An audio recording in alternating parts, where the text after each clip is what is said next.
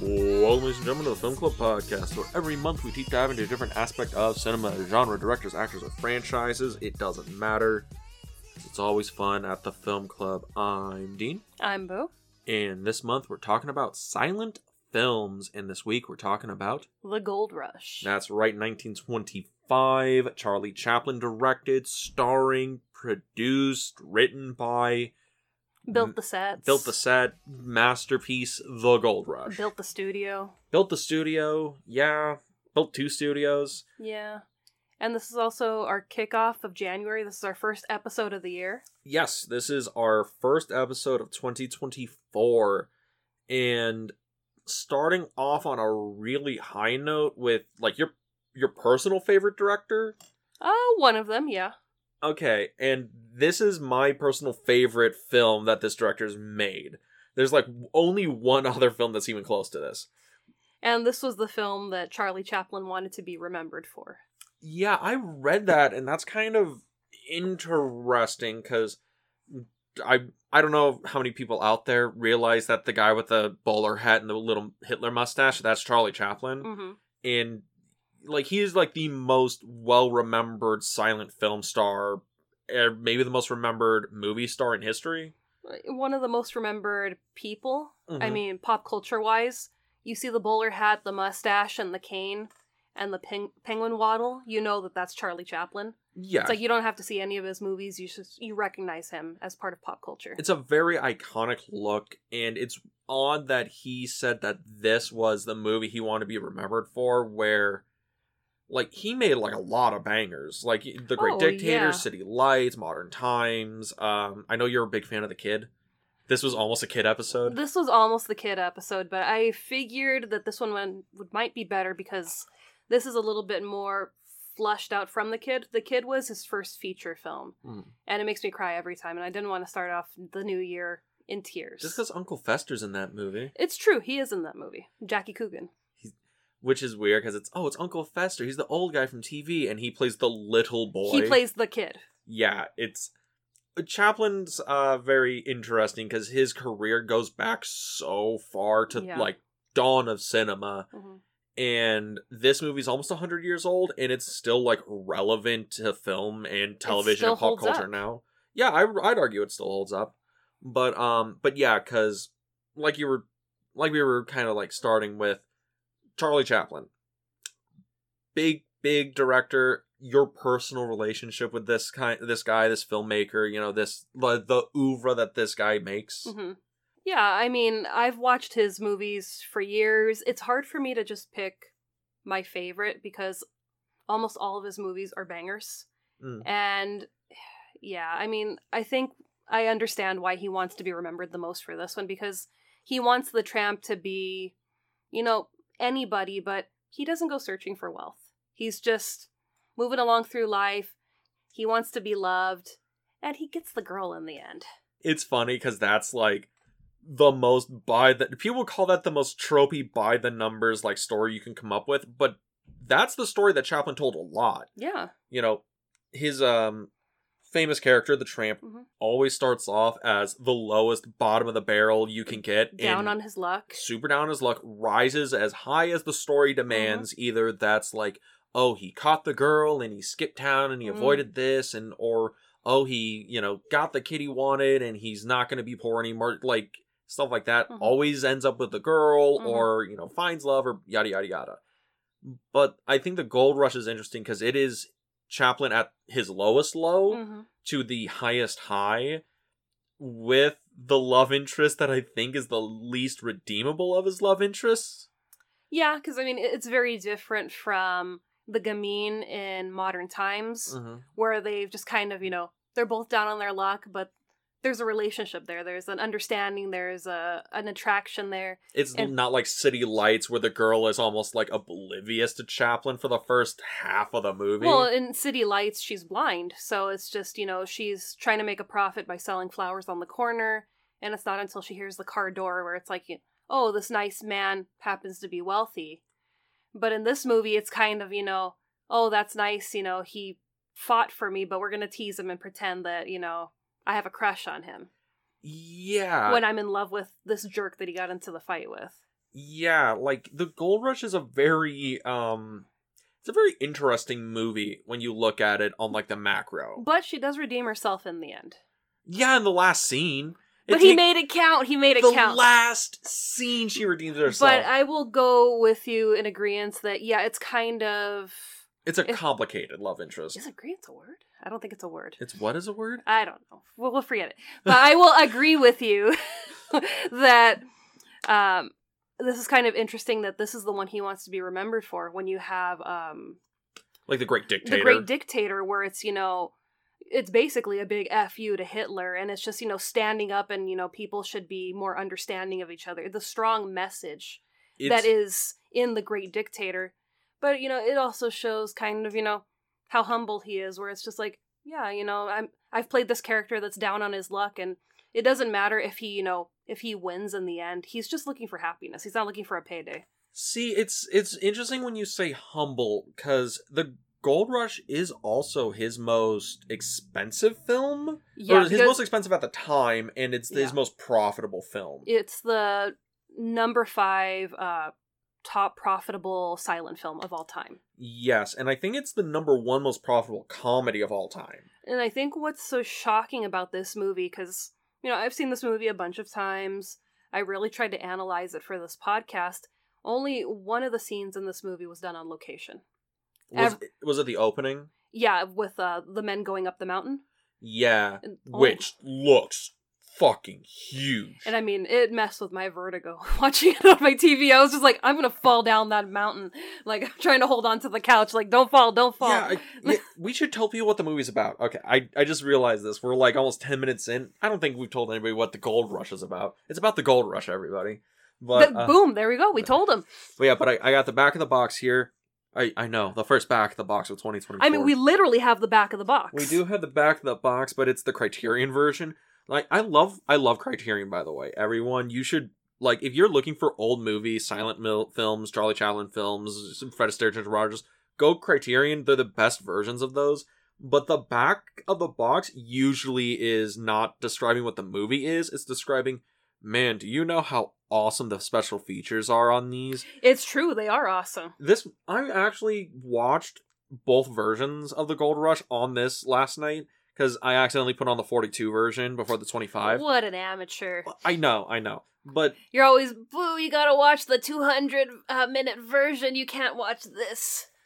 Because Andrei Rublev, the edited version, that's Tarkovsky's preferred version. But whatever. But um, the back, the, the Gold Rush Criterion, it, it literally says, it's like, oh, the Gold Rush, an indelible work of heartwarming hilarity. This special edition features both Chaplin's definitive nineteen forty-two version...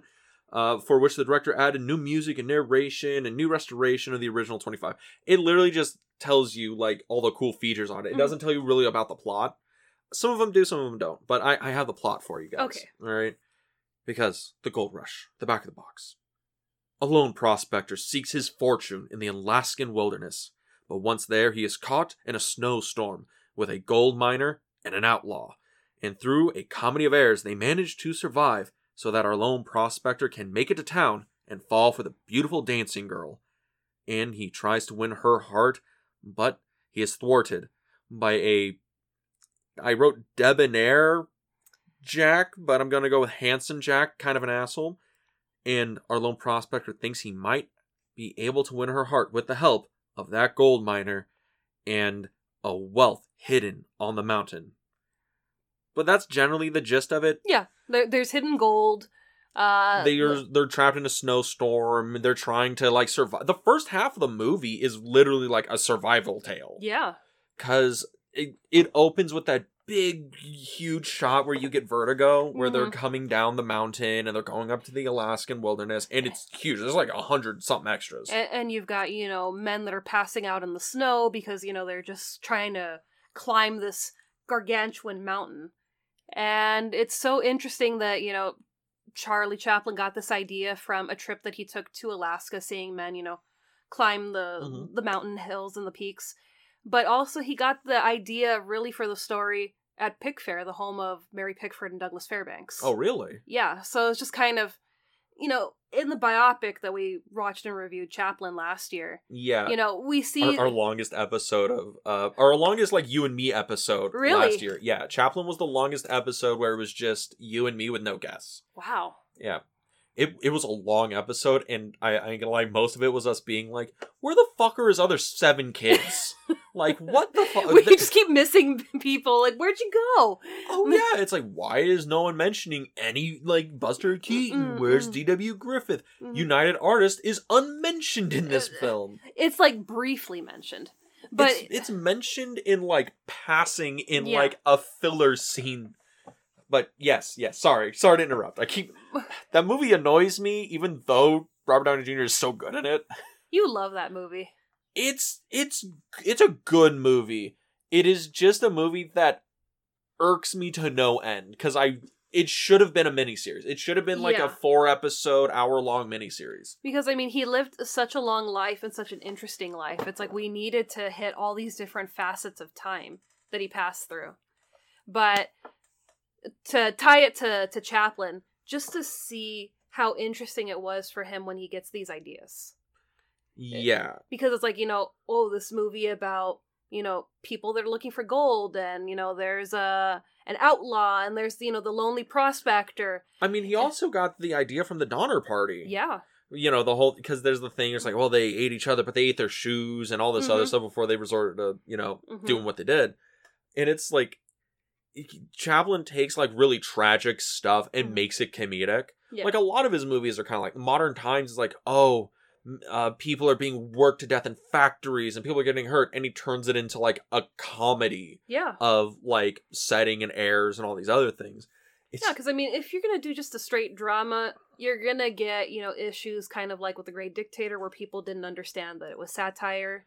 Which is hilarious to me, because The Di- Great Dictator is a, like a, it's a comedy. It's a comedy. It's a political comedy, but it from the from the opening, it's it's satirical. Yeah, but that just shows the genius of him, where he's able to mix in, you know, real life issues and throw some comedy on it. So it's, you know, not too much, well, you're just trying to shove this down my throat. It's like, no, I'm trying to inform you, but also make you laugh at the same time. Mm.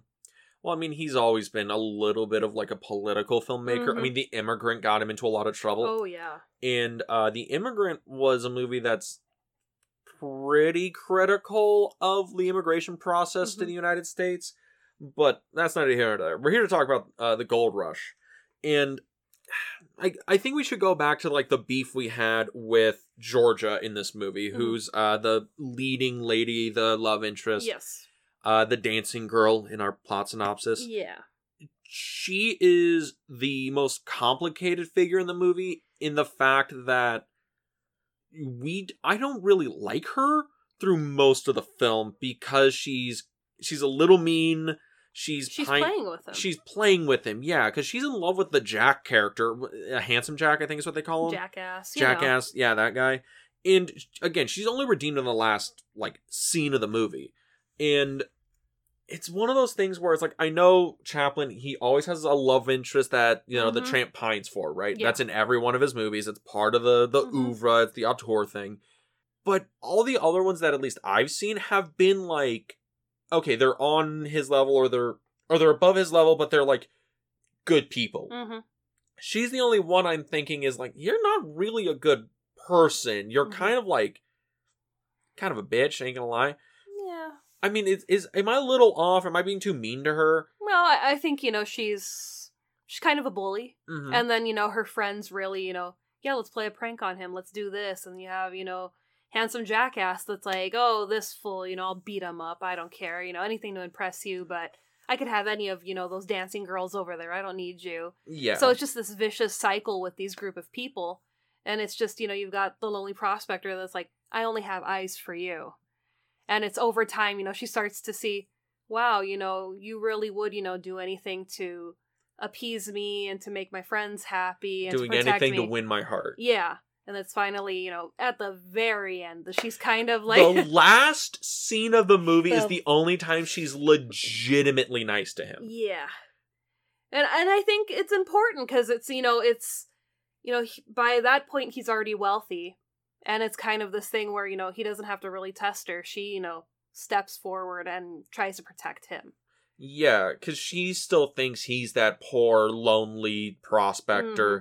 Mm. And it is a thing where she's like, altruistically, she is helping him. Yeah. But I'm almost like, too little, too late, honey. Yeah, but I mean, when you're in love, you're in love. And, you know, even when he finally does hit wealth, he's got that same, you know, crumpled up picture that he has of her right next to him because he just, you know, he has everything, but he doesn't have her. Yeah, yeah. I guess that is something that's interesting in the in the Chaplin canon is even, you know, he, even if he has wealth, he's always like, well, wealth means nothing without love, right? Yeah, that's why it's like, you know, yeah, I'm sure anyone would love, you know, oh, I, I just, you know, lucked into a million dollars. Mm-hmm. That's fantastic. But he's just kind of like, cool, you know, I got some nice clothes now, but it's not really what my heart wants. Which is a sweet narrative uh, turn that he does in, in this movie. Mm-hmm. But, I mean, the that's the narrative turn, the character-driven stuff. The genius is in, in the comedy yeah. aspects, the building of these gags. Because, you know, we mentioned it's a survival drama for the first half. And then the last half, it's like they go when they go back to the cabin. It's just like another like just like um disaster movie. Mm-hmm. You know, the whole cabin gets flown off. It's teetering on the edge of the cliff, and they got to manage to survive. And I'm you know curious. Do you think these like the cabin bits is that his best gags? Is this is the is does this movie contain the best gags of Chaplin's career? I think I, I think so. I mean, it's so hard because I love all his other movies, but it's just, you know, you have the chicken gag, you have um, the eating of the shoes, mm-hmm. uh, you have the bear. Yeah. It's just like, you know, there, there's so much going on, and it's just because he makes everything feel so real. It's like, yeah, I could totally believe that this is happening in the middle of nowhere when it's, no, it's happening on La Brea Boulevard. And it's just you're able to disguise your set into an actual world. And I think, yeah, this has to be the best of the best. I mean, just just when you look at, like, the sets, like you, you said, you know, the cabin set, you're watching it, and I'm like, oh, like, the whole cabin's actually moving. Mm-hmm. It's teetering. Which is, like, fascinating that you would think to do that. And just, like, the, like, logistics of doing that. Because mm-hmm. it's, I think we mentioned this when we talked about Chaplin before, is his greatest strength and his greatest flaw was the fact that he had infinite pockets. Mm-hmm. He could kind of do whatever he wanted. I mean, in twenty-five, I don't know how, like, secure he was financially, but more or less he could do kind of whatever he wanted. And that meant that any idea came into his head, he'd be like, all right, yeah, let's let's do that. So his movies took forever to get released. His movies took forever to make mm-hmm. because they never had scripts. He just kind of figured it out as he went along, and yeah. they became these huge, huge projects. With and, like, um, you know, the, the cabin teetering over the side of the, the cliff. Yeah. That was something that they wanted to try to do practically. They couldn't. And it was someone on set, on probably one of like the, the special teams on set, that told him, you know, we can build a, a small replica of the cabin and just, you know, kind of force perspective, shoot it. Do it with miniatures. Yeah, you know, make it look like, you know, it really is happening. And it's just like, you know, for twenty-five, twenty-four, whenever this was filmed, mm-hmm. that's big. Not compared to today where it's like, you know, oh, if we need to do a miniature of something just to, you know, create the scene, no problem. We have a ton of artists on set that can create this. But in twenty-five, I, I can imagine it was a small group of people that were like, okay, let's see if we can build this and make this look as realistic as possible. I mean, people have been using miniatures in, like, really early cinema, but it's the thing where it's integrated so well, and also when they do the gags where, you know, it's obviously, like, superimposed where they're over the image, but I'm like, it's it's kind of seamless. Yeah. Like, there's, like, okay, some of them are like, uh, they're kind of looking a little floaty, but I'm like, look, if I wasn't really paying that close of attention, I could, I could miss this. Mm-hmm. And I think that's just an interesting thing is, you know, for nineteen twenty-five, Chaplin's still trying to push the envelope for what film can do because, yeah. you know, it's like, it sucks, it sucks to suck, right? He's gonna make this movie, and then the next, like, two years, that's when sound kicks in. That's The Jazz Singer. Yeah. And then his career has to hard shift immediately because, you know, this is his last film released before the advent of sound. Yeah. Because, I mean, we have, you know, Modern Times that came out when sound was already a thing. In, like, thirty-one, mm-hmm. thirty-three. You had, like, the next movie he releases is The Circus, which, Circus mm-hmm. is good. Circus is a good movie. But that releases in twenty-eight, a year after The Jazz Singer, and that movie was successful, but it's, it wasn't as successful as The Gold Rush. No. And, you know, it's always a it's always the story of Chaplin, of he held on to being a silent, to making silent films as long as he could, until it just became impossible to mm-hmm. work in mainstream, like, films anymore without making them sound pictures. And I mean, you know, what a way to break into the sound with The Great Dictator. Oh yeah, oh yeah, like The Great Dictator is a masterpiece. Again, it's like Gold Rush and Great Dictator, it depends on what day you're talking to me yeah. that they're the best movie. Oh yeah, but it's like, I can see where he's coming from, where it's hard to imagine the little tramp speaking. Yes, that's very true. Because he is so able to, you know, convey his emotions and to, you know, make you feel your emotions with just his eyes or just, you know, a mannerism. And it's just like, yeah, I, I can't imagine him going off into, you know, um, a monologue. On, onto a monologue where it's just like, it probably wouldn't make as big an impact as, you know, just his eyes. It also doesn't help that um, Charlie Chap... because in real life, Charlie Chaplin was English. He grew mm-hmm. up in, like, very, very poor, like, circumstances. Mm-hmm. But as he got older, he kind of developed a, a very posh British accent, mm. and it... Oh, your Irish was coming through I there. Know, my apologies. But he had a very, like, posh British accent yeah. that did not translate well to a, uh, down on my luck tramp. Can't mm. really, you know, get things on my side, but I'm going to keep on trying. He... It's a thing where it's like, you know, he opens his mouth, he has a very nice voice. Mm-hmm. The nineteen forty-two version that I listened to, he narrates over the whole yeah. movie. Which, you know, it's a very nice voice. It sounds like your grandfather's telling you a bedtime story. It does not track with the guy on screen. No. Like, it, at all. And it goes with, you know, his message of wanting the tramp to be anybody. He could be anybody, any country. You know, this person could do it all. Mm-hmm. And he could be, and he is the ultimate everyman. Yeah. Because it doesn't matter, you know, you don't have the subtitles. You could just sit there and watch his movie and understand what's happening, and you could feel something from the movie. Do you think that's why Chaplin's endured for so long? And why the oh, Gold yeah. Rush has endured for so long? Because, again, Gold Rush, he starts the worst of the worst mm-hmm. he could, right? Shows up to Alaska. He has no money in his pocket. Mm-hmm. He's literally, the first thing that happens to him is he's trapped in a cabin with some crazy dudes, and he's gonna starve to death. Well, I mean, you see him, you know, scaling the mountains, and he's just wearing his bowler and his suit. And he's being and he's being followed by a bear, and he by, just doesn't notice it. By a real black bear. Okay, I, I, I watched. I did watch the whole, both versions of the movie, and there's the bear shows up, you know, in the beginning. Mm. There's and then the bear comes into the cabin. Is the whole thing. I was a little concerned because I knew this was nineteen twenty-five. Mm-hmm.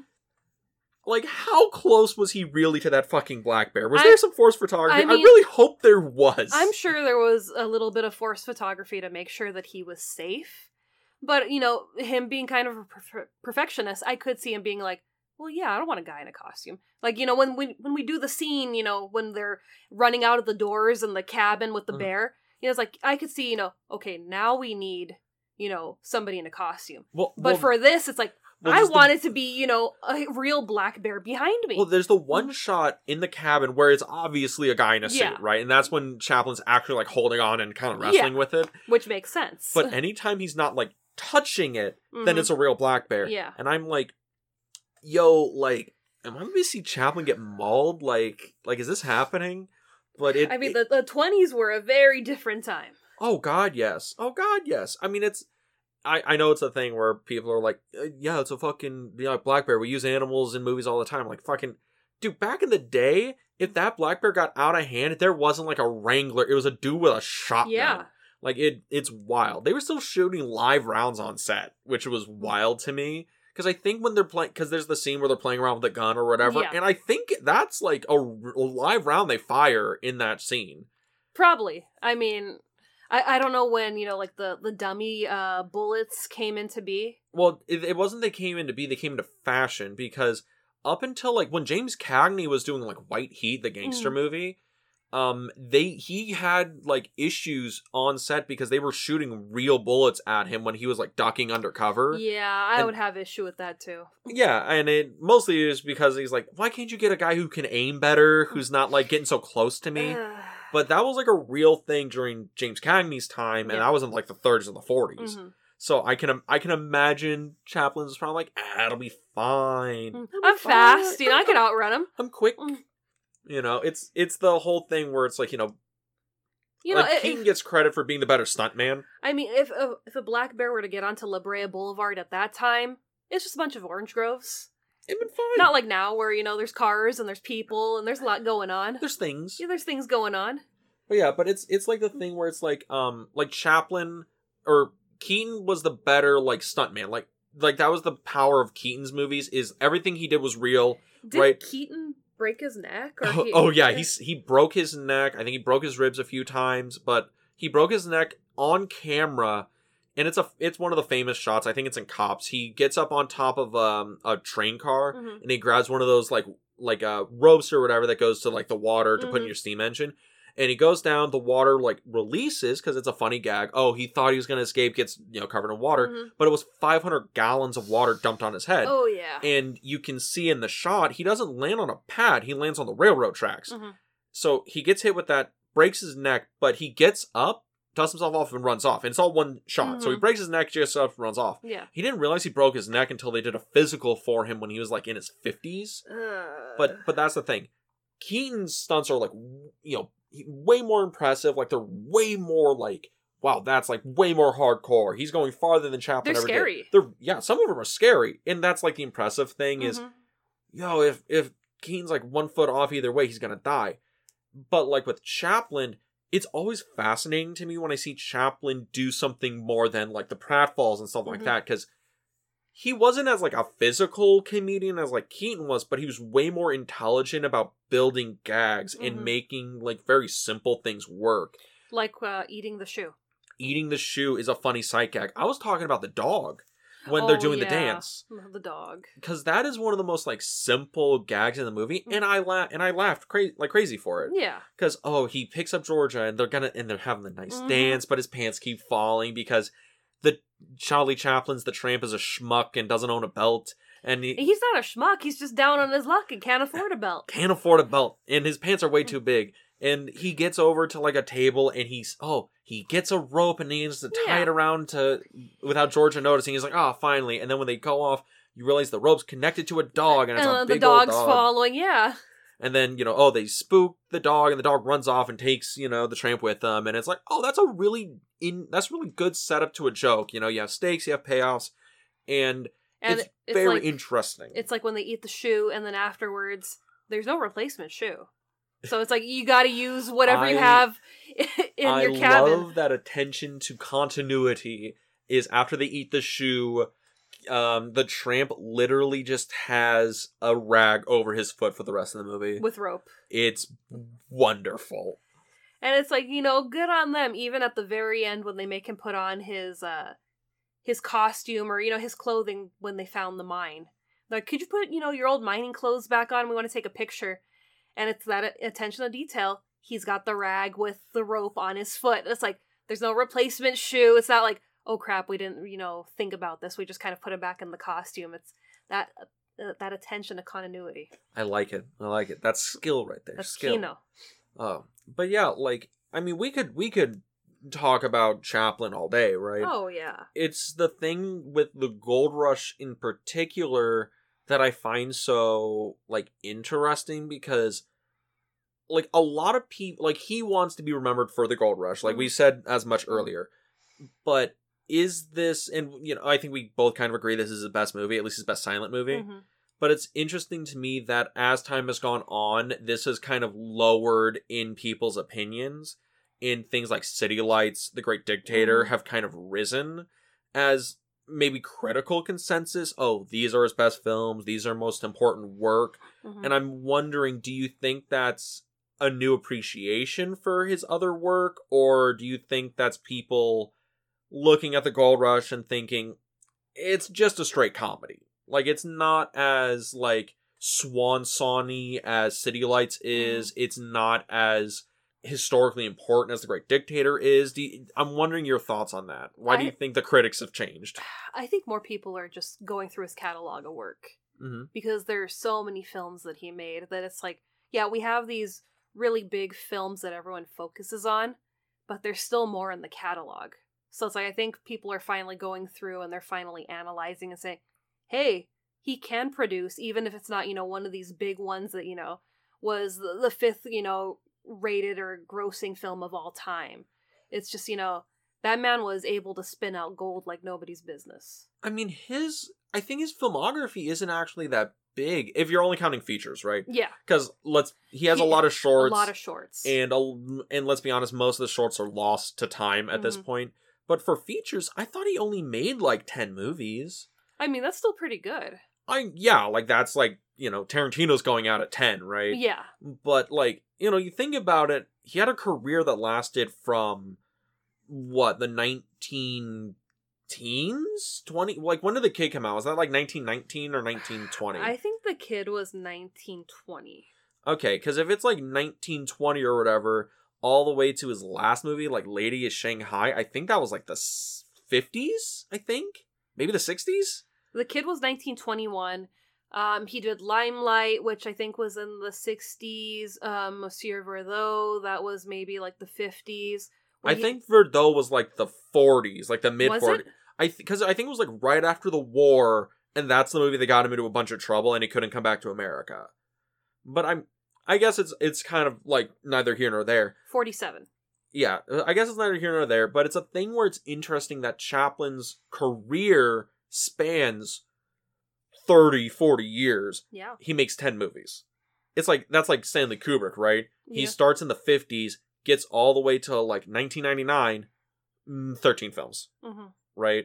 And it's, and it's kind of weird with Chaplin where it's like, with films like, when there's not that much in his like catalog, mm-hmm. that you can still find new appreciation for movies. Yeah. You know, the like the critical reappraisal of Vertigo, right? Mm-hmm. You know, people thought that was Hitchcock's worst movie. Then it was like, eh, it's one of the Hitchcock's better movies. Now it's Hitchcock's best movie. Yeah, that makes no sense how people would think that that was one of his worst films. It happens all the time.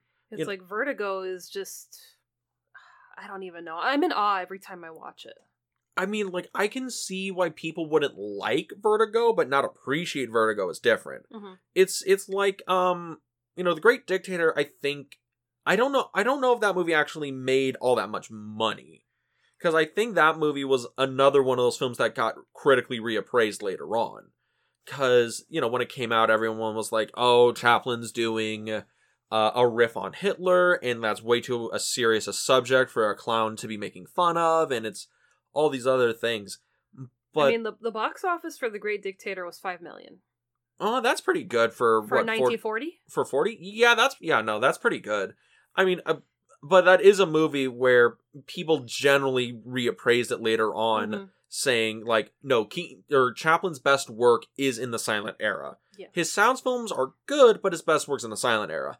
I didn't hear people talking The Great Dictator as his best work until maybe ten years ago, something like that. I mean, you also saw The Great Dictator for the first time like ten years ago. See, like I was so, late to the party, you know? So, you know, it was brand new to you. You're like, wow, they're just barely talking about it. Like, nah, dude, it was new to you. Uh, that happens. That That's the beauty, you know, of this podcast. It's the window of my observations is all I am bound to. Uh-huh. But, um, but yeah, um, you know, we also, there's also the whole thing about um The Gold Rush. There's like the two versions. Yeah. Have you seen both? I've only seen the original. I haven't seen the the forty-two. forty-two. Oh, really? Well, yeah, you've had my Criterion this whole time, so I haven't I, been able to watch it. I apologize. Mm. Um, but, I mean, you know, like, Chaplin did go back and he re-released, like, all of his silent films? Yeah.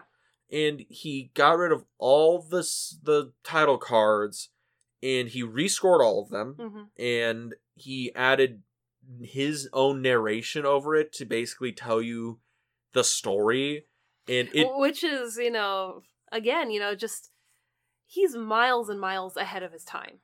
He he George Lucas'd his movies before anyone he else did. He, you know, he re-edited the movies too. Yeah. Which also, by the way, like, because again, I watched both of them. The forty-two version, I don't think is better than the original, but it makes the Georgia character way more likable. Like, way better. Like, it cuts a lot of her, like, oh, I'm just being mean because I'm, you know, the pretty girl and yeah. you're the nerd. It cuts a lot of that shit. It makes her, like, more resistant to the handsome Jack character. Mm-hmm. It makes it way more sympathetic throughout the movie. But also the ending, they don't kiss anymore. Yeah. Because by that time, he divorced her, so whatever. Yeah, which, you know, we're going to have to talk about Georgia because that's an interesting story in itself. Which doesn't help because Georgia, the character, was played by Georgia Hale, the actress. Yes. They're both Georgia. Georgia Hale plays Georgia in the movie, but that's not originally who was Georgia in the movie. It was actually Lita Gray, mm. who became Chaplin's wife during the production of this film. Okay. Uh, was that wife number three? Uh, I'm not sure. I'd have to pull something up to see, you know... which wife that was? I think this is wife number two. Okay. But, uh... Chaplin had a lot of wives. Yeah, it was an interesting thing where, um... she was supposed to be Georgia. I think she shot a little bit of her scenes. Uh-huh. Uh, she ended up getting pregnant during production, and they figured, let's switch her out, because, I mean... yeah, you know, you're gonna have... she's gonna start showing eventually, yeah, and, and then you're gonna have to just stop production anyway. Yeah, because, you know, Georgia's costumes in the movie are either, you know, the, the slinky black dress that we see when whenever they're in the dance hall, mm-hmm. or the big furry coat when they're out in public. Yeah. So it's like, yeah, obviously she's gonna start showing soon. And I know production was also halted for a little while because his twins were born during the production of this film. See, that's the wild thing about this movie and about Chaplin in general. Mm-hmm. And, you know, when I say, like, oh, you know, his, his greatest flaw was all the infinite money and he just took so long for everything. He literally cast his wife in the movie. They shot some. She got pregnant. The twins were born and he was still producing. He was still shooting the movie. And they had to slow production down because the twins were born. And he so was like, I need to be there for the birth of my children. So that's why it kind of makes sense why there aren't so many feature films, because life stuff was going on, and I was like, well, it's my studio, my, it's my studio, it's my money, so I can, you know, put the cap on it with, you know, all right, I gotta be home to do this, this, and that.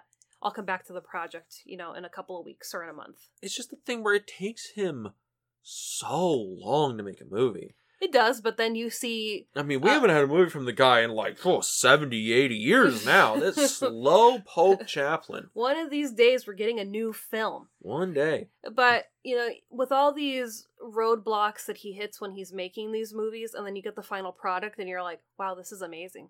This oh, is, yeah. This is one of the greatest films of all time. Well, I think that's the... Again, I'm I'm I'm mostly being snarky mm-hmm. when I say, oh, he took so long, and blah, blah, blah. He had infinite money. Like, it, it sucked because we didn't have a lot of a lot of stuff from the guy.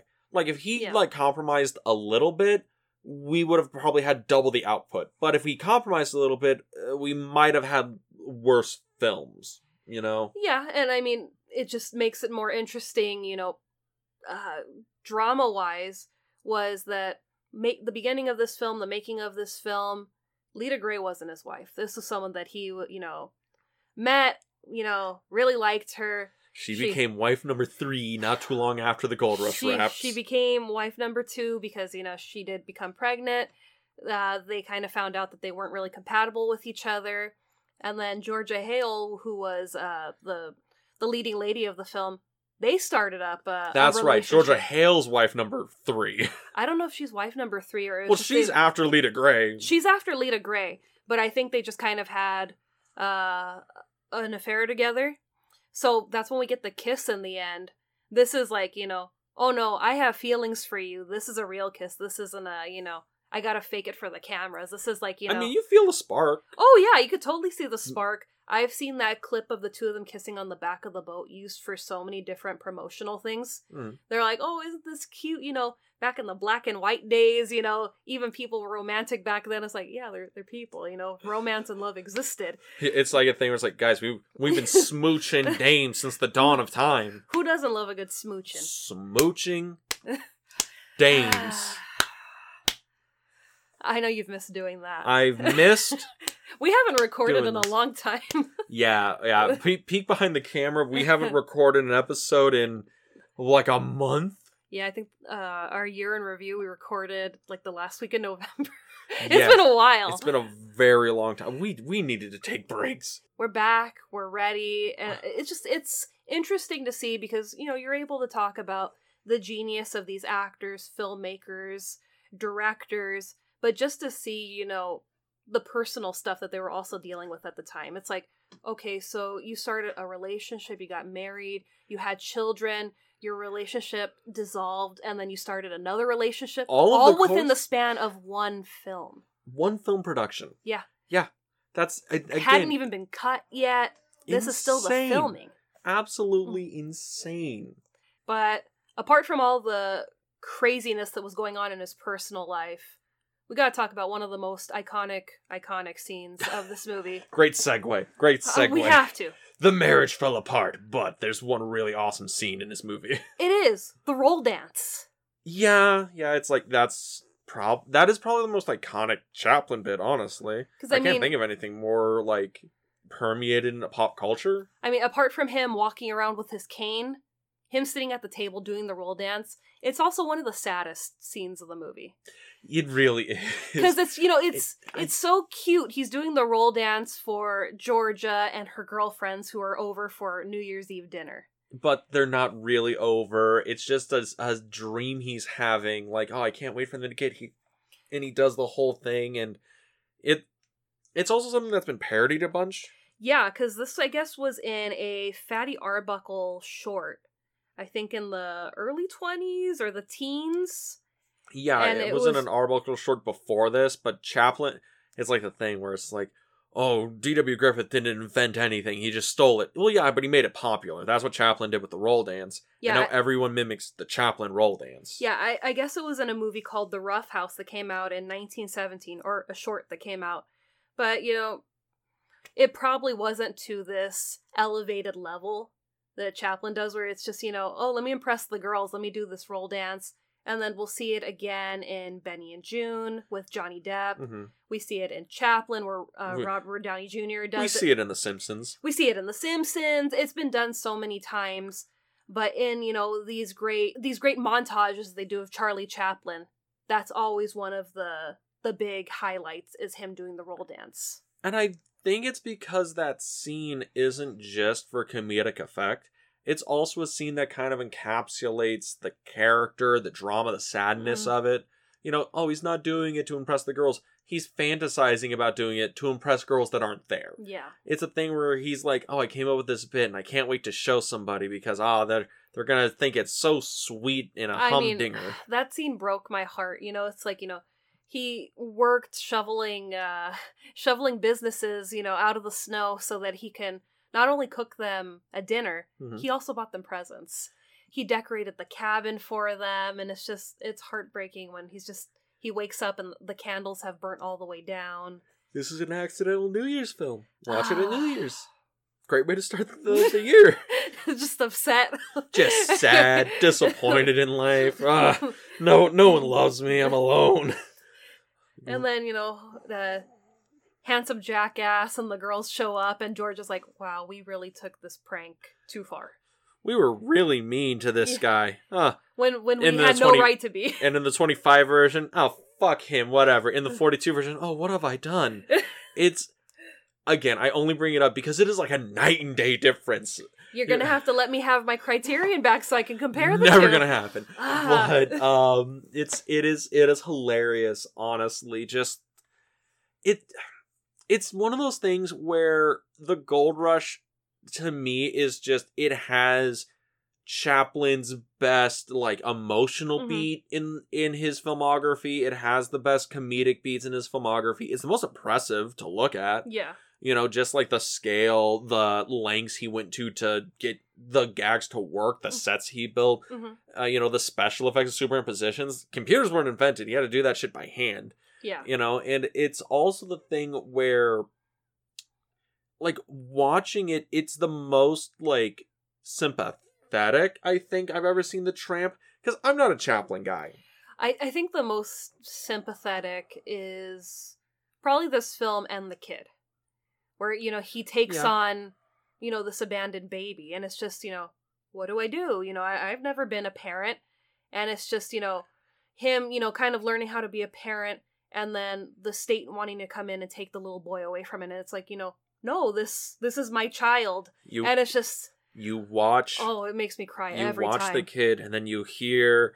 Uh, um, Toshiro Mifune from Seven Samurai with the baby in the burning village. It was me. It was me the whole time. And that's Chaplin for The Kid, right? No, then you hear, you know, you got to play over that his song "Smile." That'll really just snap your soul in half. So so bad. But but like I was saying, like Chaplin's never been like my guy. Like you're a Keaton guy. I'm a, I'm a Keaton guy, right? Because I find like Keaton's movies just on average funnier. I find like the stunt, like just the work involved is more impressive. And we're talking about Buster Keaton because yeah. if we're talking Keaton's, Michael Keaton's my of, man. Of course, of course. R- really, Michael Keaton. I love Michael Keaton. Hmm. Interesting. Interesting. Uh, but like I'm, he's Batman. Of course, yeah. But I'm like a Buster Keaton fan. Mm-hmm. I think his movies just on average are a little more like impressive. They're a little, they're funnier on average. But like Chaplin, do a backflip. I mean, he can do a backflip. But like the Chaplin movies that I've seen, because I've seen a lot of them at this point, they're way more. How do I? I, I I'm trying to think of a good way to put it. If as a filmmaker, they're more put together, mm-hmm. right? Like the compositions are a little cleaner, and Chaplin's way more involved in like sentimentality and yeah. drama than like Keaton is, you know, because his movies, I think Charlie Chaplin is annoyed he had to make comedies, because I know before The Gold Rush, he tried to make a straight drama. And that one failed. I don't even think he started it. Like, he directed it. Mm-hmm. And it was a straight drama, and it failed. And then he was like, all right, fine. You don't like my dramas, then I'm going to make a comedy. I'm going to make a comedy so fucking big, you're going to wish I never made a comedy ever again.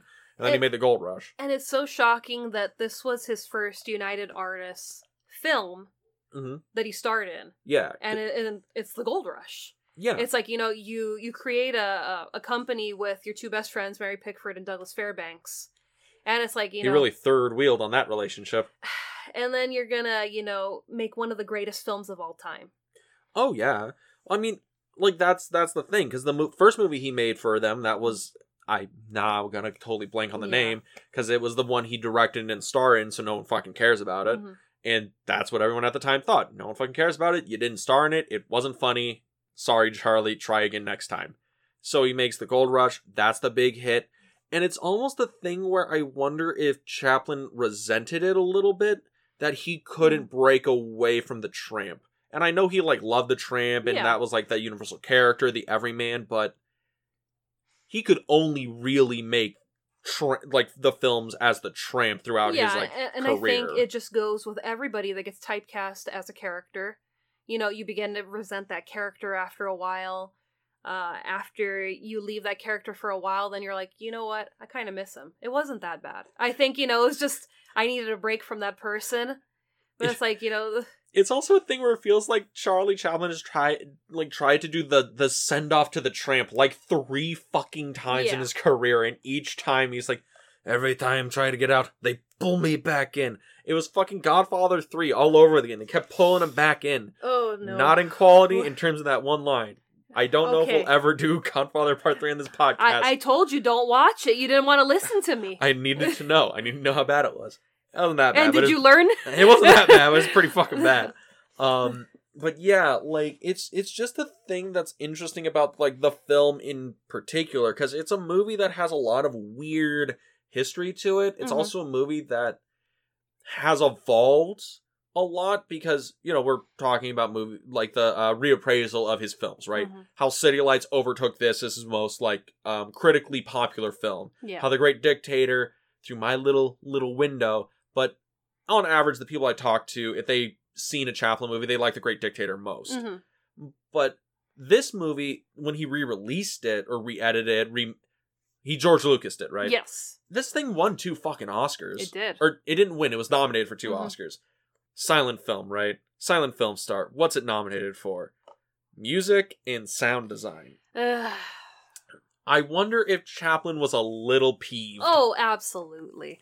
I mean, considering he had his hand in everything in this movie, mm-hmm. it's like, you know, what about set design? What about um, Best Picture? Could I get a Best Actor nod? Be- best eh? Actor nod. Um, I don't know when Best Screenplay came in, if that was one of the it, I think it was forefront. There already. Okay. By by forty-two, I think it was already there. Yeah, no, it was definitely already there. one hundred percent it was already there, because Kane won Best Screenplay in forty.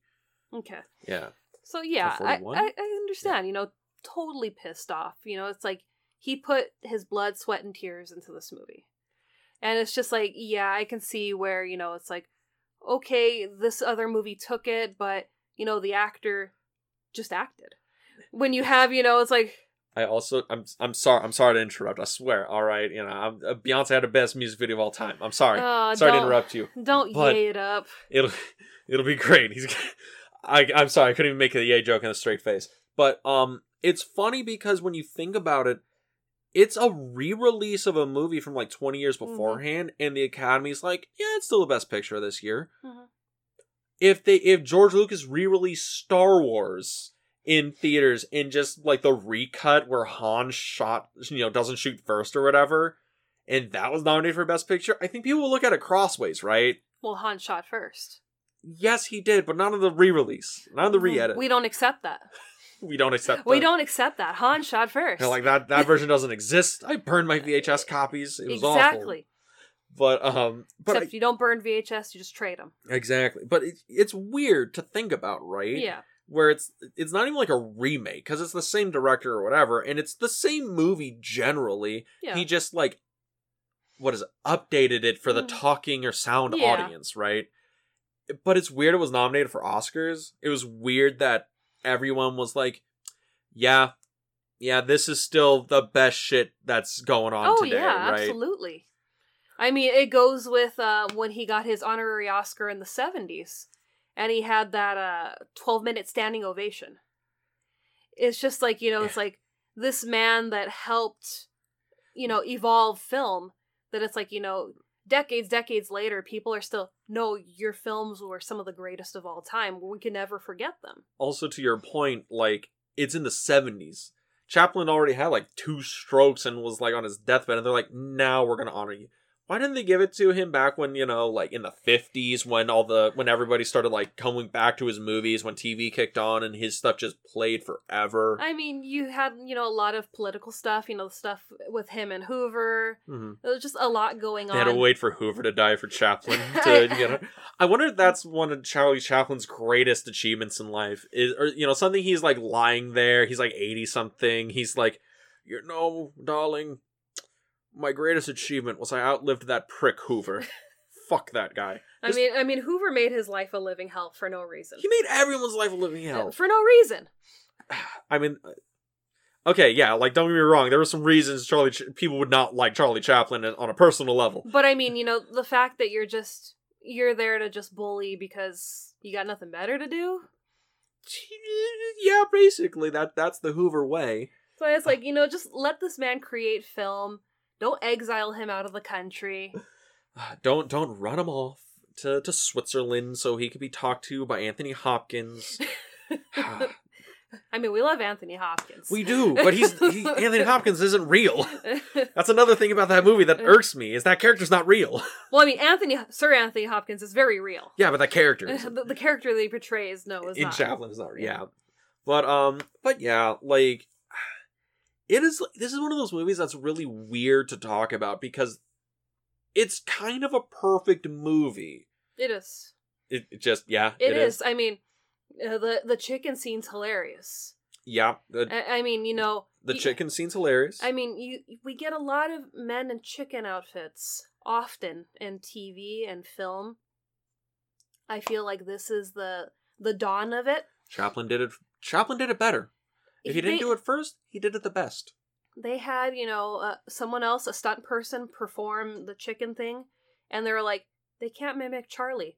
So Charlie's like, you know what, let me hop into the outfit and I'll be the chicken too. That I don't think it was nearly that, like, altruistic. It's like, you know what, I know I'm tired, but I will take it. It was probably like...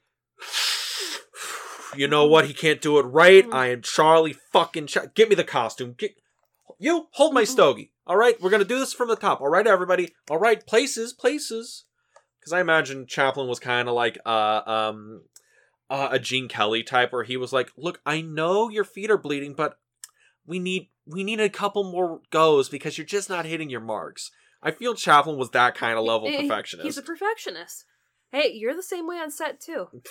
you, you, you try doing all the jobs, and I've got to be like, you need to take a break.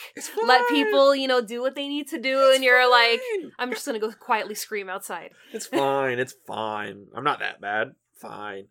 But yeah, but it it is kind of a perfect movie. It has drama. It has tension. There's action in it. There's, you know, the romance. Even if the romance doesn't always... play mm-hmm. be, you know because it's like oh, I don't know if I like her or not, yeah by the end of it, and that sweet you know uh scene where you know she saves him and he like just is so ecstatic and they kiss, it's a sweet scene. I mean, it also shows you know Charlie Chaplin where he could have written it where you know oh yeah I be- I've become wealthy I am and he you know. blew I thought that's where it was going the yeah, first time I watched totally this movie. He totally could have blown her off and been like, oh, Georgia, yeah, I remember you, you know, you left me for handsome jackass. Well, screw you, I'm gonna leave you. And that, it's... He should have, when she's like, oh no, saves him, and then, you know, she's like, and he starts walking up, and she's like, but, but Charlie, lone prospector, aren't you gonna take me with you? And he's like, honey, you can go with Jack. I got a nicer, and it pans up, and it's his now pregnant wife up there, and then he's like, and he just walks off, music swells, big explosions. Doves flying. Doves everywhere. This isn't Big Fat Liar, okay? Doves. Doves everywhere. But, you know, that that's just, you know, a testament to his character where it's just, you know, yeah, she's done him wrong. He still loves her. He's loved her from afar. And then, you know, he makes her redeem her character where it's, oh, there's a stowaway on the ship. And, you know, even though she's traveling with what little she has, she's willing to pay his ticket fee to make sure that he doesn't get arrested. I think there's, okay, I think that's the only thing I think this movie could be improved by, is if there was a dual love, like, uh, interest.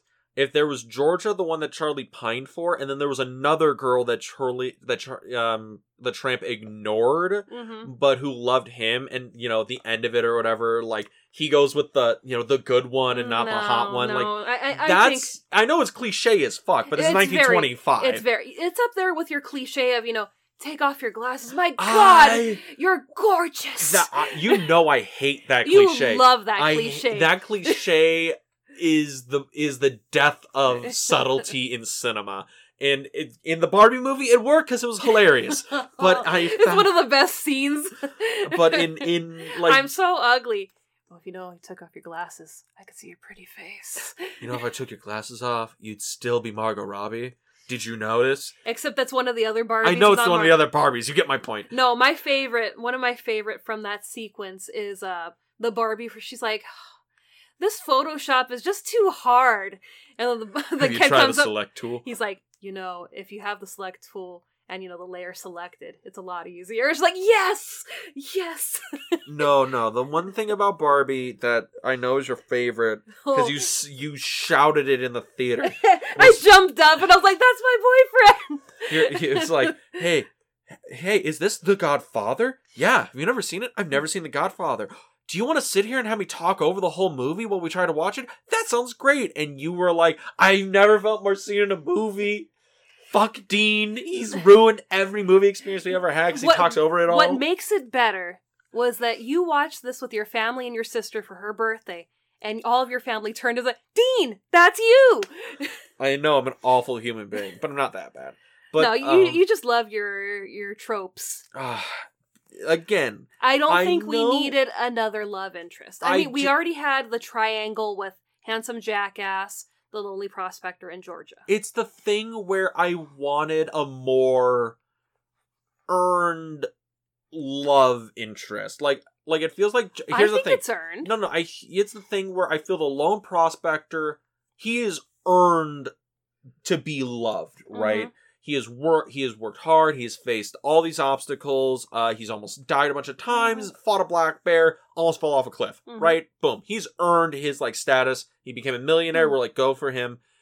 but it feels like Georgia, we don't see her, like, do enough to, like, be be the reciprocal of his love, I right? Think, I think that's where we have to step in as viewers and kind of put the pieces together where, you know, when she slaps Handsome Jackass in the face when he's trying to kiss her, when mm. she's, you know, kind of, like, she's finally saying, you know what, I can't be doing this anymore. Well, I'm... here's the problem, because she writes the note, like, I'm sorry for what yeah, happened she... last night, I love you, and gives it to Jack, and then Jack, as a cruel joke, mm, gives, gives it, it to... to to the tramp, mm-hmm. you know, gives it to the lone prospector, Charlie Chaplin, the artist formerly mm. known as Prince, gives it to him, mm. and then he thinks, oh, Georgia, you do love me, and then he's like, I love you, blah, blah, blah, and she's, like, confused about yeah. it. And then the next time we see her, she's just on the boat. And it's like a thing where, like, we can get the context of, like, oh, you were so mean to that guy. I don't love you anymore, Jack. I'm leaving. I'm going back to the mainland because I hate Alaska. Because, be real with you, I assume most pretty women hate Alaska. Just a thought. Or at least being stuck in a prospecting town of the turn of the century, Alaska. I mean, when you watch videos now, like vlogs of people living in Alaska, I mean, just the prices alone of groceries, because things have to be imported to yes. Alaska. It's like, yeah, that'd be the turnoff where, you know, my groceries shouldn't be five hundred dollars. It's just a thing. It's a thing. But, like, that's the next time we see her. She's leaving Alaska, and then then um, we have the tramp there, and he's now rich, and he's like, oh, blah, blah. And the only true, sincere act of kindness she implements is when she hides him from the security on the ship because and, they, they're looking for a stowaway, and, and when she's you know yeah. fighting to keep him on the ship and willing to pay. But but what I'm saying as a, a viewer of the movie, mm-hmm. we get these little you know bits and pieces where you know when she finds her portrait and the flower underneath his pillow, and it's like you know obviously the, the girlfriends chime in, they're laughing, and they're like, oh you know what a nerd, you know he kept this picture of you, but we see it in her eyes where she's you know kind of softening at you know. Wow, Jack wouldn't do this for me. Jack, you know, wouldn't care. He wouldn't, you know, keep this, you know, piece of me with him. So it's like we start to see her soften, but because her friends are bullies, she kind of has to be, you know, oh, you guys are right. Yeah, you know, what a loser. But it's like, you know, on the inside, we can see like, wow, you know, no one's ever really, you know, vowed to love me and to take care of me and willing to go into, you know, absolute harsh conditions to make sure that I never have to work another day in my no, life. No one's, I, I... I can see that because her performance is giving you that. Mm-hmm. Her performance is definitely telling you, oh, like, this guy is sweet on me. He's a good, honest person. Mm-hmm. Maybe I could, maybe I could love him, right? But it's a thing where as the movie goes on, there always feels like she is almost humoring him mm-hmm. a little bit. Like, she's kind of stringing him along. She, yeah. It almost feels like, you know, I got the hots for Jack. And, you know, you're nice and sweet. So if Jack ever leaves, then, yeah, I'll mm-hmm. settle for you. Yeah. And it's it's the thing where it's like in the forty-two version, it's way more like Jack's kind of just a handsy asshole. Yeah. And she's more sincerely, like, pining for... It's like a mutual, like, love, right? Yeah.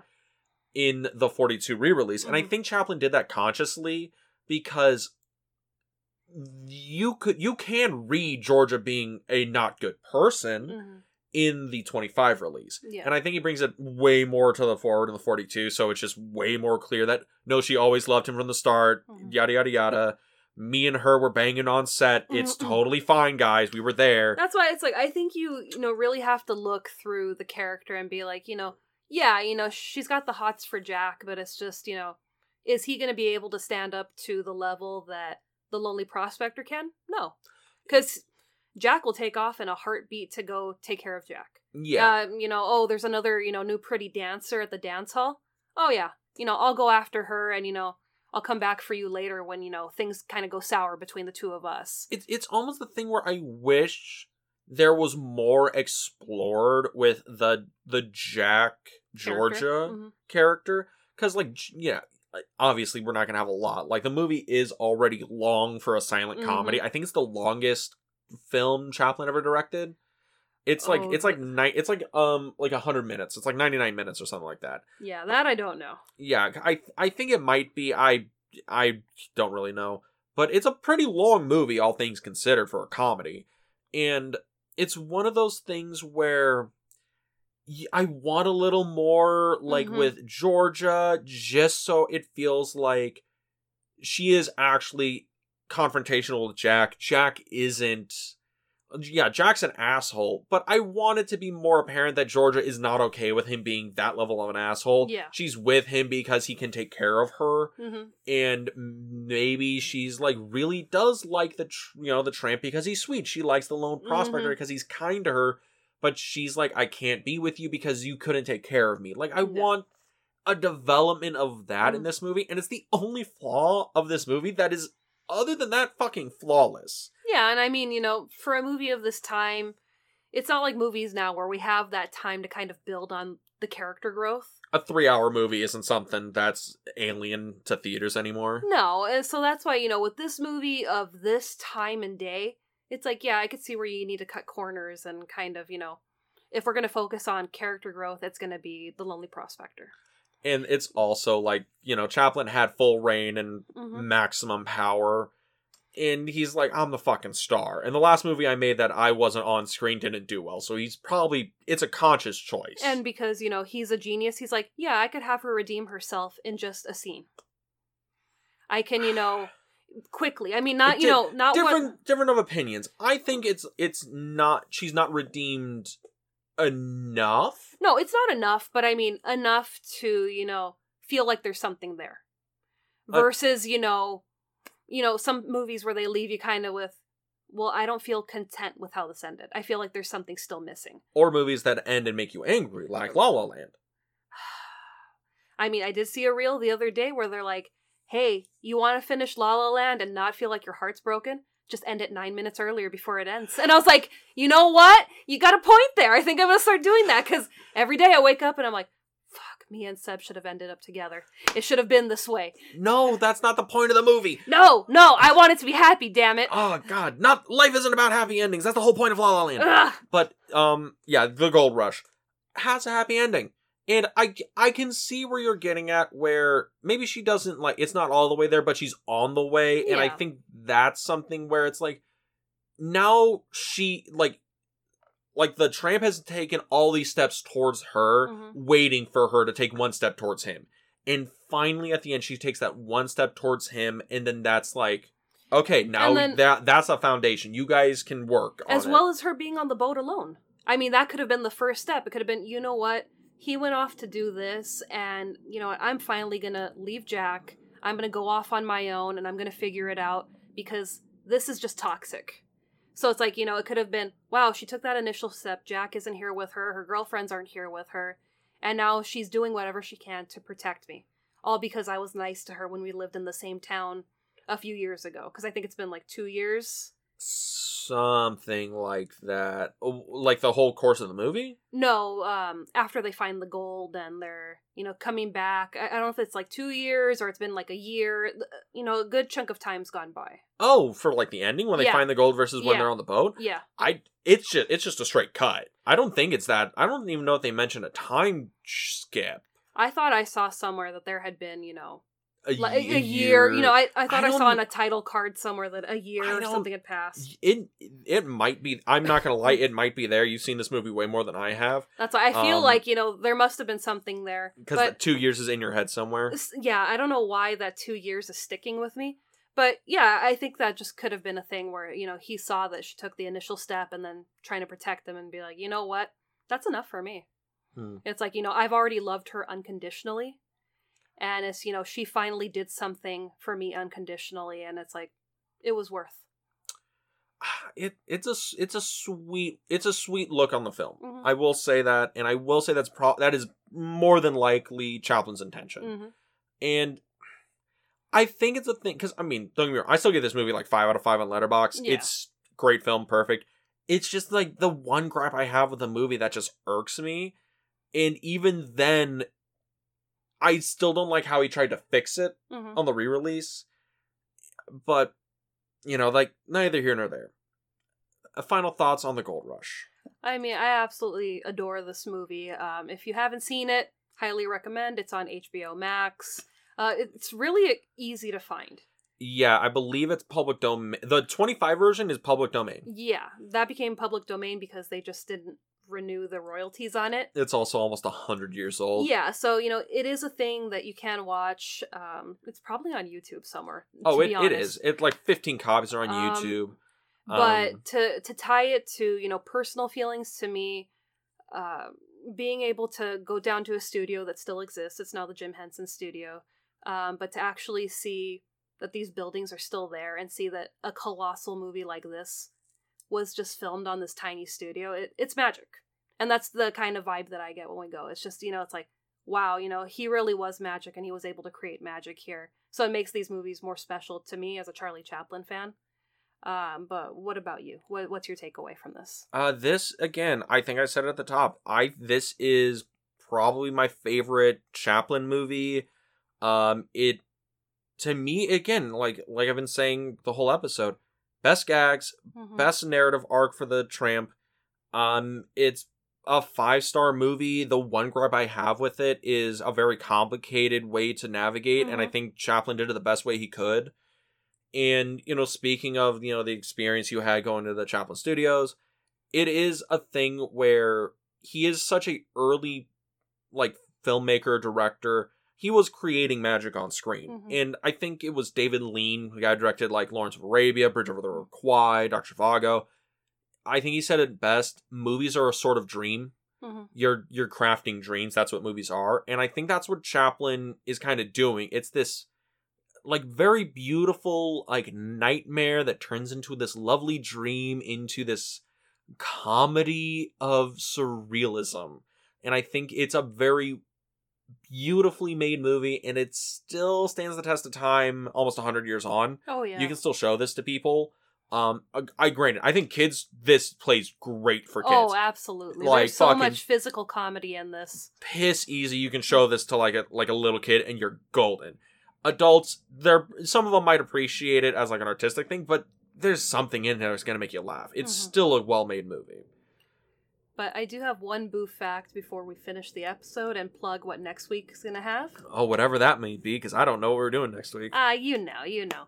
But uh, my boo fact of the day is the shoe, because a shoe is consumed in this movie. It was made out of licorice.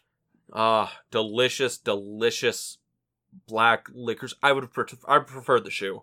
I fucking hate black licorice. Yeah, I am not a black licorice fan. Hopefully it was red licorice, and because it's, you know... Black and white. Black and white. You know, you really don't pick up on the red, but... I, I, that was the thing when he was eating the candle, and in my head I'm like, is that just a carrot? Because I was trying to think. Yeah, that's what I was trying to figure out, too. I'm like, that looked kind of, you know, the way that a carrot would break when you bite into it. Yeah. I'm going to have to do more research to figure out what the candle was. Or you might have been like, you know what, we going full method, yo. I'm eating a candle today. Chaplin's like, I'm going to do it myself. Hold my fucking stogie. Bring me the candle. I, I he had a posh British accent, but on set, straight Brooklyn. Ah, uh, yes. Brooklyn yes. Rage. It makes so much sense. But uh, next week at the Film Club, we're going to be watching a movie that I've only seen pieces of, but I, you know, haven't seen the full thing in its entirety. Uh-huh. I think this movie's older than The Gold Rush. Not um, too sure. But we're going to be talking about Metropolis. Oh, Metropolis. Yes. Okay, so Metropolis, I believe, is nineteen twenty-seven. It's a oh. little it's a little older, but it was made... Well, no, this is twenty-five. Or, or sorry. Yeah, yeah. So um, The Gold Rush is a little older. But uh, Metropolis, it's made by Fritz Lang. It was made in Germany. It is, I would argue, like... You know, The Gold Rush is impressive, right? Mm-hmm. You're the biggest American economy. When you're when you watch Metropolis, that might be the most impressive production any silent film has had. Oh yeah. I mean, there's some there's stuff like Intolerance, where it's just you look at that and you're like, how the fuck could you have enough yeah. money to make this? You know, things like that. But or like Napoleon, where it's like, mm-hmm. fuck that that's a huge movie. But yeah, Metropolis, that's Fritz Lang. He is one of the great he's one of the the goats of goats mm-hmm. directors, um and that's one of his masterpieces. I've seen that movie a couple of times, and there's a bunch of different versions because it got lost and found a lot of times. Yeah, but yeah, Metropolis is a really good one. I'm surprised you've never seen it before. It's a thing where, you know, I've seen like some of the big key scenes, but I just haven't sat down and watched it in its entirety. Mm-hmm. So I'm excited to kind of, you know, really see it for the first time and to try to analyze it. Oh, you're I gonna could... go in with a with a monocle. Uh, I'm the... gonna try. I have a feeling I'm just gonna be sitting there like, what is going on? No, it's not nearly as surreal and weird as you would think it is. It's so we're not going full Lynch. No, God, no. Okay. No, no, no. No, the movie it's it's a it's a expression it's German expressionistic. Mm-hmm. It's very, you know, sci-fi and, you know, high concept. I it you'll understand when you watch the movie. And and I know it's, you know, a lot like Chaplin where it's, you know, very innovative for its time. Oh, it's insanely innovative. Yeah. You, again, there's the opening couple of minutes you're going to watch and you're like, how the fuck do you make this in nineteen twenty-seven? Yeah. But it's one of those movies that I think you're going to like, and when you watch it, it's I ain't gonna lie to you, baby. Chaplin, political filmmaker. Lang was a big P political filmmaker, mm-hmm. and you'll see it in this movie. And there's some people who Chaplin might have made fun of who really like this movie for such reasons. But we'll get into that next week at the Film Club. But uh, where can they go? They wanted to listen to that episode. Well, if you want to listen to us on a different platform than you currently are, you can find us on Apple Podcasts, Spotify, Google Podcasts, uh, Podbean, also YouTube. Yes, uh, you can go to our YouTube channel, The Film Vault. That's The Film Vault on YouTube. Uh, go there, like, comment, subscribe. I am trying my best to catch up to our current release schedule. Uh, that For some reason, it just takes me a long time to get there. It'd be like that sometimes. But yes, we should be doing just huge mass uploads of um, some of our previous months to try and catch up. So you might be getting like four videos in a week. So look forward to that. It'll be interesting. But if you wanted to know when we were dropping episodes, who our guests are going to be, and maybe future events we're going to, you can follow us on our social medias at The Film Club Podcast on Instagram, where... I mean, that's our only social media at this point. Yeah. But yeah, you it's, know, it's also the only place you can go to like interact with us because we do not check YouTube comments or anything like that. No, we don't. But uh, yeah, you know, you want to, you know, comment on our posts, uh, D M us, uh, hit us up on Instagram, or yeah, like Dean said, you could see who our guests are going to be, upcoming episodes, also events that we go to. Is also where we collect our F A Qs for the end of the year. So if you drop a question, we will probably legitimately answer it for you at yeah. some point. And I mean, we love our year in review. It just came out. Favorite episode, really. Your favorite episode every year. Every year, because we get to talk about all the movies. Uh, but next week, we talk about a new movie. And with that... we'll see you next week at the Film Club. Have a good week, everybody.